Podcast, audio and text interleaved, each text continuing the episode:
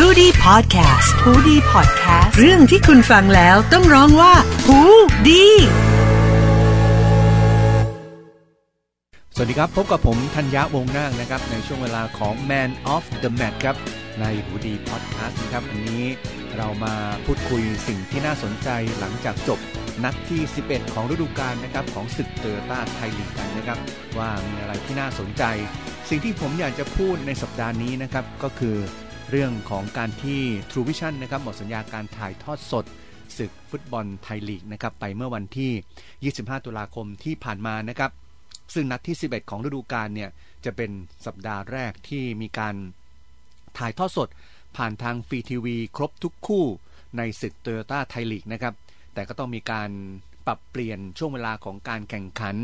มาแข่งขันกันในวันศุกร์ด้วยนะครับ เพื่อให้โปรแกรมการถ่ายทอดสดนั้นลงตัวนะครับ โดยส่วนใหญ่ครับจะถ่ายทอดสดวันศุกร์หนึ่งคู่ รับหน้าที่โดย NBT HD นะครับวันเสาร์จะถ่ายทอดสด 4 คู่ในช่อง NBT ช่อง 5 ช่อง 7 แล้วก็ช่อง 9 นะครับ ขณะที่ในวันอาทิตย์นะครับก็จะมี 3 คู่ด้วยกันนะครับ ไม่ว่าจะเป็นช่อง NBT ช่อง 5 ช่อง 9 นะครับ และก็ล่าสุดตอนนี้ ก็มีทาง T Sport ครับ มาร่วมการถ่ายทอดสดด้วยนะครับ ก็ทำให้ช่องทางการรับชมทางฟรีทีวีนั้น ก็เรียกได้ว่ามีความหลากหลายมากขึ้นนะครับ โดยบางสนามครับ ก็จะมีการมาเตะในเวลา 18นาฬิกา30 นาทีนะครับ รวมทั้งจะมีคู่ที่แข่งขันในเวลา 17นาฬิกาด้วยนะครับ แต่ว่าจะไม่มีคู่ 2 ทุ่มเหมือนในอดีตที่ผ่านมานะครับ เพราะฉะนั้นแฟนฟุตบอลชาวไทยนะครับในช่วงแรกนี้ก็คงต้องการทำการปรับตัวนะครับแล้วก็รวมทั้งต้องเช็คเวลาการแข่งขันในแต่ละคู่แต่ละสนามให้เป็นอย่างดีนะครับ เพื่อที่จะได้ไม่พลาดชมการแข่งขันนะครับ นอกจากนี้ครับที่จะได้ดูการถ่ายทอดสดแล้ว สิ่งหนึ่งที่อยากจะพูดถึงก็คือว่าในช่วงต่อจากนี้ไปนะครับ ใน เพจของแต่ละสโมสร ก็จะมีการถ่ายทอดสดแบบออนไลน์ด้วยนะครับ ซึ่งก็จะเป็นอีกช่องทางหนึ่งที่จะทำให้แฟนบอลนนั้น สามารถรับชมเกมการแข่งขันได้มากขึ้นอีกนะครับ โดยทางไทยลีกนั้นได้มีการให้สิทธิ์กับเจ้าบ้านนะครับในการไลฟ์สดการแข่งขัน เพื่อเป็นการหาไรายได้เข้าสโมสรได้อีกทางหนึ่งนะครับ โดยสโมสรที่มีความพร้อมนั้น ก็จะจัดทีมพากย์เองนะครับ ซึ่งก็จะสามารถใส่สปอนเซอร์ ใส่โลโก้ผู้สนับสนุนนะครับ แล้วที่มีสีสันที่น่าสนใจก็คือสามารถแชทตอบคำถามกับแฟนบอลที่พิมพ์มาถามด้วยนะครับ ในระหว่างการไลฟ์สด ซึ่งก็ทำให้การดูผ่านทางออนไลน์นั้นมีอรรถรสที่น่าสนใจมากยิ่งขึ้นนะครับ แล้วถ้าเกิดว่าคนพากย์ สามารถพาได้ถูกใจผู้ฟังแล้ว ก็จะยิ่งทำให้การรับชมในส่วนของออนไลน์นั้น มีสีสันแล้วก็มีอัตรสมากยิ่งขึ้นนะครับ ส่วนสโมสรที่ยังไม่พร้อมนะครับ ก็จะใช้วิธีดึงสัญสญญาณการถ่ายทอดสดนะครับ มาจากทางด้านของฟรีทีวีเลยนะครับซึ่งก็สามารถทำได้นะครับ แล้วก็อย่างที่เรียนให้ทราบว่าก็เป็นช่องทางหนึ่งที่จะทำให้ดูฟุตบอลไทยทางออนไลน์ดูที่ไหนก็ได้นะครับ ซึ่งหลังจากนี้เชื่อว่าแต่ละสโมสรนะครับก็น่าจะมีการปรับปรุงช่องทางการดูทางออนไลน์ ให้มีความน่าสนใจมากขึ้นนะครับเพื่อเป็นการ entertain แฟนบอลได้อีกทางหนึ่งนะครับนอกจากนี้นะครับอย่างสโมสรบุรีรัมย์ยูไนเต็ดครับทีมที่มีแฟนบอลมากที่สุดทีมหนึ่งในศึกโตโยต้าไทยลีกนะครับก็ได้มีการขายลิขสิทธิ์ การถ่ายทอดสดนะครับทางออนไลน์ให้กับ AIS Play นะครับเพื่อชมผ่านช่องทางของ AIS Play ได้นะครับ ทำให้ช่องทางการรับชมนั้น ก็มีความหลากหลายมากยิ่งขึ้นนะครับ แล้วก็สามารถดูย้อนหลังได้อีกด้วยที่สำคัญก็สามารถสร้างไรายได้กลับคืนมาให้กับธโมสรได้อีกทางหนึ่งนะครับ หลังจากนั้นนะครับ หลังจากที่มีการถ่ายทอดสดนะครับผ่านทางฟรีทีวี ผ่านทางออนไลน์นะครับก็ทำให้แฟนบอลนั้นสามารถเข้าถึงฟุตบอลไทยลีกได้มากขึ้นนะครับโดยเฉพาะหลัง จากจบสัปดาห์ที่ 11 ไปนะครับ ก็มีข้อมูลนะครับจากบริษัทเซ้นส์เอนเตอร์เทนเมนต์นะครับ ซึ่งถือว่าเป็นผู้ที่ประมูลการถ่ายทอดสดเจ้าใหม่นะครับ ก็ได้ออกมาให้ข้อมูลนะครับ ผู้ชมหลังจากจบการถ่ายทอดสดในนัดที่ 11 นะครับ ปรากฏว่ามีผู้ชมการถ่ายทอดสด ครบทั้ง 8 คู่ถึง 4 ล้าน2แสนคนครับ แล้วก็พูดถึงเรื่องของเรตติ้งปรากฏว่าเรตติ้งนั้นถือว่าค่อนข้างดีเลยทีเดียวสำหรับในวงการทีวีเรตติ้งคนที่เข้าชมฟุตบอลศึกโตโยต้าไทยลีกนั้นสูงถึง 6.49 นะครับ ซึ่งตัวเลข 6.49 นี้ก็ถือว่าเป็นตัวเลขที่สูงเลยทีเดียวนะครับสำหรับการถ่ายทอดสดฟุตบอลนะครับ ซึ่งข้อดีของการถ่ายทอดสดทางฟรีทีวีนะครับอย่างที่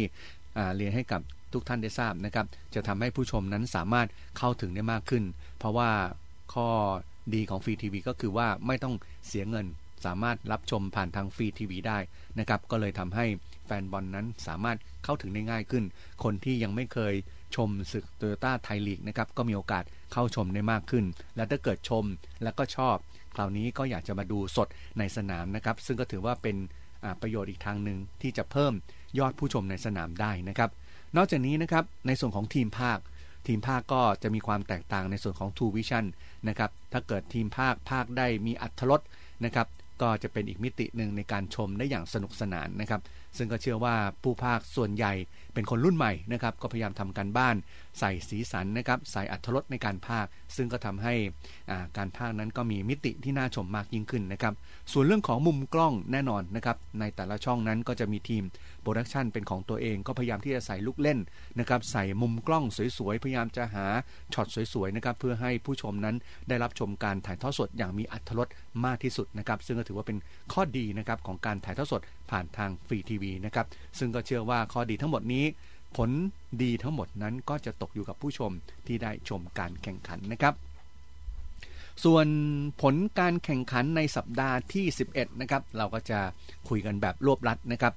โดยเกมในวันศุกร์ครับ สุพรรณบุรี FC เปิดบ้านพบกับโปลิศเทโรนะครับ โดยสุพรรณบุรี FC นั้นได้ศูนย์หน้าตัวเก่งอย่างเอเลียนโดร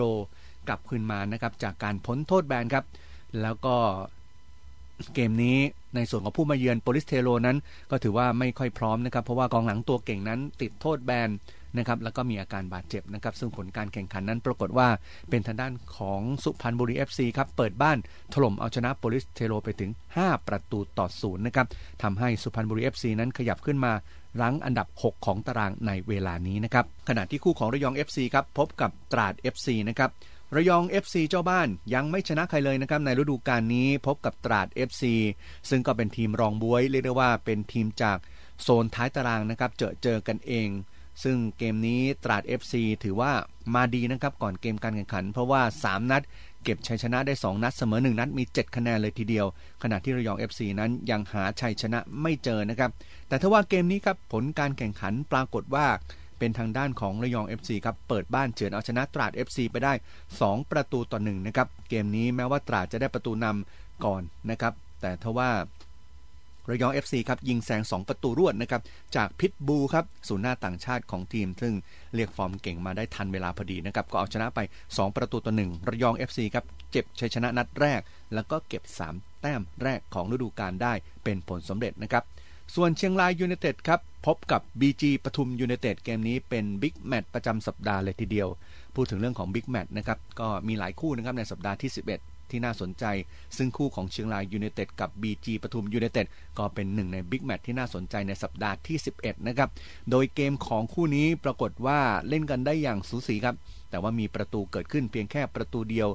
และก็เป็นฝั่งของผู้มาเยือนจ่าฝูงอย่าง BG ปทุมยูไนเต็ดครับได้ประตูชัยจากอันเดรสตูเญซนะครับก็เฉือนชนะไป 1 ประตูต่อศูนย์ครับทำให้ BG ปทุมยูไนเต็ดรั้งจ่าฝูงแบบยาวๆต่อไปนะครับ ขณะที่เชียงรายยูไนเต็ดนั้นก็หล่นจากอันดับ 2 ไปอยู่อันดับ 3 ในเวลานี้นะครับ และนับเป็นการพ่ายแพ้นัดที่ 3 ของฤดูกาลในส่วนของเชียงรายยูไนเต็ดอีกด้วยนะครับ ขณะที่อีกหนึ่งคู่ครับ เป็นคู่ที่ผู้คนให้ความสนใจนะครับ แล้วก็ จับตามองนะครับ นั่นก็คือคู่ของบุรีรัมย์ยูไนเต็ดครับ พบกับคู่ปรับตลอดกาลอย่าง SCG เมืองทองยูไนเต็ดครับ ซึ่งเกมนี้เป็นเกมที่ได้รับความสนใจจากแฟนบอล ชาวไทยเยอะนะครับ เพราะว่าบุรีรัมย์ยูไนเต็ดครับเพิ่งเปลี่ยนโค้ชมาเป็นกาม่าซึ่งก็เป็นอดีตโค้ชของบุรีรัมย์เอง แล้วก็เพิ่งย้ายมาจาก SCG เมืองทองยูไนเต็ดด้วย ซึ่งประกาศแยกทางกันไม่นานมานี้ แล้วก็มาคุมทีมบุรีรัมย์ยูไนเต็ดนะครับซึ่งถือว่าเป็นการโคจรมาพบกันแบบเร็วเกินคาดนะครับขณะที่ SCG เมืองทองยูไนเต็ดนั้นคุมทีมโดยมาริโอยูรอฟสกี้อดีตเด็กเก่านะครับจากผู้เล่น ขึ้นมาเป็นโค้ชคุมทีมนะครับทำผลงานในนัดแรกได้ดีด้วย ชนะโปลิศเทโรมา 3 ประตูต่อ 1 เกมนี้ออกนอกบ้าน มาเจอกับบุรีรัมย์ยูไนเต็ดผลปรากฏว่าเป็นทางฝั่งของ SCG เมืองทองยูไนเต็ดนะครับชนะไป 3 ประตูต่อ 2 นะครับ ก็เลยทำให้ทางด้านของ SCG เมืองทองยูไนเต็ดนะครับออกนอกบ้าน 2 นัด เก็บชัยชนะได้ 6 คะแนนเต็มนะครับ ซึ่งถือว่าเป็นชัยชนะ ติดต่อกัน 2 นัดรวดภายใต้การคุมทีมของมาริโอยูรอฟสกี้นะครับซึ่งส่วนของเกมนี้บุรีรัมย์ยูไนเต็ดถือว่าเล่นได้ดีนะครับ แต่ว่าสกอร์นั้นยังไม่เฉียบคมพอ ซึ่งก็เป็นการบ้านข้อใหญ่ที่กาม่านั้นน่าจะนำไปปรับทีมต่อไปนะครับ แต่ว่าผลจากความพ่ายแพ้ในเกมนี้นะครับทำให้โอกาสที่จะติด 1 ใน 4 ไปเล่นใน AFC Champions League ในฤดูกาลหน้าค่อนข้างลิบลีเลยทีเดียวสำหรับบุรีรัมยูไนเต็ดนะครับ ส่วนเกมในวันอาทิตย์นะครับแบงคอกยูเนเต็ดครับที่ 4 นัดหลังสุดยังไม่ชนะใครนะครับ พบกับการท่าเรือ FC นะครับที่กำลังคืนฟอร์มเก่งครับ เก็บชัยชนะมา 3 นัดรวด เกมนี้มีประตูเกิดขึ้น พียงประตูเดียวนะครับ แล้วก็เป็นประตูที่เกิดขึ้นในช่วงท้ายเกมด้วยจากนัทวุฒิสมบัติโยธา ช่วยให้การท่าเรือ FC ครับเอาชนะแบงคอกยูไนเต็ดไปได้ 1 ประตูต่อศูนย์ขยับขึ้นมา รั้งอันดับ 2 ของตารางเป็นที่เรียบร้อยแล้วนะครับสำหรับทางด้านของการท่าเรือ FC ส่วนนครราชสีมามาสด้า FC นะครับพ่ายต่อประจวบ FC ไป 1 ประตูต่อ2นะครับเกมนี้ เจ้าบ้านนั้นออกสตาร์ทดีครับนำก่อนในครึ่งแรกนะครับจากนฤพลอารมณ์สวัสดิ์แต่ว่าเป็นทางด้านของ PT ประจวบ FC ครับยิงแซง2 ประตูรวดในครึ่งหลังนะครับจากนักเตะตัวเก่งของทีมอย่างวิลเลียมเอนริเก้นะครับ แล้วก็ชุติพลทองแท้นะครับทำให้ PT ประจวบ FC นะครับ บุกมาเอาชนะ นครราชสีมามาสด้า FC ไป 2 ประตูต่อ1นะครับ ตอนนี้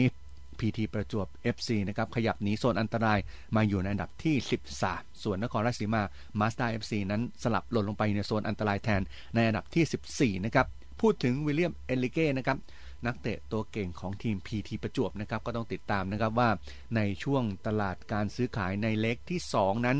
จะมีการย้ายทีมหรือไม่นะครับ เพราะว่าล่าสุดนั้นก็ถือว่าเป็นนักเตะเนื้อหอมนะครับแล้วก็ตกเป็นข่าวหนาหูว่าอาจจะ ไม่อยู่กับทางด้านของ PT ประจวบนะครับ ก็ต้องติดตามกันต่อไปนะครับขณะที่ทีมสมุทรปราการซิตี้ครับพบกับสุขโขทัย FC ครับเกมนี้ทั้ง 2 ทีมเล่นกันได้อย่างสูสี มีจังหวะจบสกอร์พอๆกันนะครับ แต่เป็นทางฝั่งเจ้าบ้านนะครับที่ยิงได้คมกว่าชนะไป 3 ประตูต่อ2นะครับทำให้สมุทรปราการซิตี้ขยับขึ้นมาอยู่อันดับ 11 ของตารางส่วนสุโขทัยแพ้ 2 นัดติดตอนนี้ยังอยู่ในอันดับที่ 7 นะครับ ขณะที่ชลบุรี FC นะครับ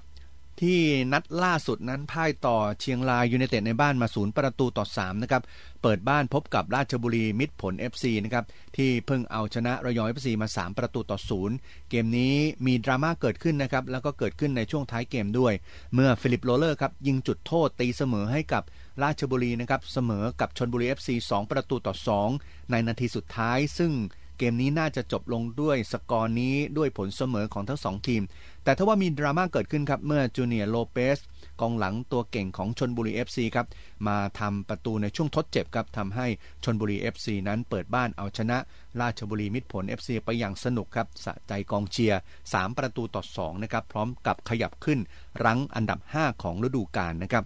ส่วน เกมกลางสัปดาห์ครับ ในวันพุธที่ 4 พฤศจิกายน เป็นเกมที่ขยับขึ้นมาให้กับทางด้านของเชียงรายยูไนเต็ดนะครับ เพราะว่าสิงห์เชียงรายยูไนเต็ดนั้นมีโปรแกรมที่จะต้องไปเล่น AFC Champions League เพราะฉะนั้นทางไทยลีกนั้นก็เลยจัดโปรแกรมให้กับทางด้านของเชียงรายยูไนเต็ดนั้นได้ขยับขึ้นมาเล่นก่อนนะครับ โดยเล่นกับโปลิศเทโร FC นะครับที่สนามบุณยะจินดา ในวันพุธที่ 4 พฤศจิกายนนะครับ เกมนี้ ปรากฏว่าเป็นทางฝั่งของเชียงรายยูไนเต็ดนะครับ ได้ประตูชัยจากอัครวินทร์ สวัสดีในช่วงท้ายครึ่งแรก เป็นประตูเดียวที่เกิดขึ้นในเกมนี้นะครับ ซึ่งพูดถึงรูปเกมของคู่นี้ก็เรียกได้ว่าเปิดเกมแรกกันอย่างสนุกนะครับ แบบชนิดที่ว่ากองเชียร์นั้นนั่งกันไม่ติด แต่ว่าเป็นทางฝั่งของเชียงรายยูไนเต็ดครับ คมกว่าก็บุกมาชนะได้ 1 ประตูต่อศูนย์ขยับขึ้นรั้งอันดับ 2 ของตารางในเวลานี้นะครับ ปิดท้ายกันด้วยข่าวคราวของทชตวัน ศรีปานครับ อดีตนักเตะทีมชาติไทยนะครับที่เวลานี้เป็นผู้ช่วยโค้ชอากิระนิชิโนะนะครับเฮดโค้ชทีมชาติไทยสไปเป็นนักเตะนั้น ก็เคยค้าแข่งกับทีมสโมสรแซมบ้าวังที่สิงคโปร์นะครับฮองอัญญาลายที่เวียดนาม แล้วก็ปิดฉากการค้าแข่งกับสโมสร BC เทโรศาสนะและหลังจากการ เลิกเล่นฟุตบอลนะครับก็มาเป็นโค้ชให้กับสโมสร BC เทโรศาสนะด้วยนะครับแล้วก็ทำผลงานพาทีมจบในอันดับที่ 3 ด้วยนะครับหลังจากนั้นก็กลับไปคุมทีมสระบุรี ไปคุมทีมเพื่อนตำรวจ แล้วก็มาคุมทีม SCG เมืองทองยูไนเต็ดนะครับแล้วก็ทำผลงานช่วยพาทีมคว้าแชมป์ไทยลีกด้วย แล้วก็มาคุมโปลิศเทโรในช่วงสั้นๆ ก่อนที่จะไปคุมสุพรรณบุรี FC นะครับล่าสุดเปิดตัวกับแบงคอกยูไนเต็ดนะครับก็จะมาคุมทีมแทนโค้ชแดนนี่นะครับซึ่งก็เป็นโค้ชเยาวชนขึ้นมาเป็นกุนซือขัดตาทับนะครับซึ่งถือว่าเป็นช่วงเวลาที่เหมาะสมนะครับ เพราะว่าหลังจากนี้ทางด้านของ Bangkok United นะครับก็จะเล่นเกม FA ครับในช่วงสุดสัปดาห์ แล้วก็หลังจากนั้นโค้ดแบนทศบันสีปานนั้นก็จะมีเวลาปรับ จูนทีมในช่วงของ FIFA Day นะครับก่อนที่เกมในศึกโตโยต้าไทยลีกนัดต่อไป ก็จะเปิดบ้านรับการมาเยือนสโมสรโปลิศเทโรนะครับก็ต้องดูนะครับว่าผลงานการคุมทีมของโค้ชแบนนั้นจะออกมาเป็นอย่างไร แต่ก็เชื่อแน่ว่าน่าจะทำให้ทีมแบงคอกยูไนเต็ดนะครับมีความกระชุ่มกระชวยมากยิ่งขึ้นนะครับโดยสไตล์การคุมทีมที่สุขุมนุ่มลึกนะครับแล้วก็มีความเป็นพี่เป็นน้องกับนักเตะก็น่าจะปลุก ทางด้านของแบงคอกยูไนเต็ดนะครับ ซึ่งในช่วง 5 นัดแรกของฤดูกาลนั้นออกสตาร์ทได้อย่างยอดเยี่ยมกลับมาเป็นทีมลุ้นแชมป์ได้อีกครั้งหนึ่งนะครับ และทั้งหมดนี้นะครับ ก็คือช่วงเวลาของ Man of the Match ใน f ู d ี Podcast นะครับสัปดาห์หน้าพบกันใหม่ครับ วันนี้ลาไปก่อนสวัสดีครับ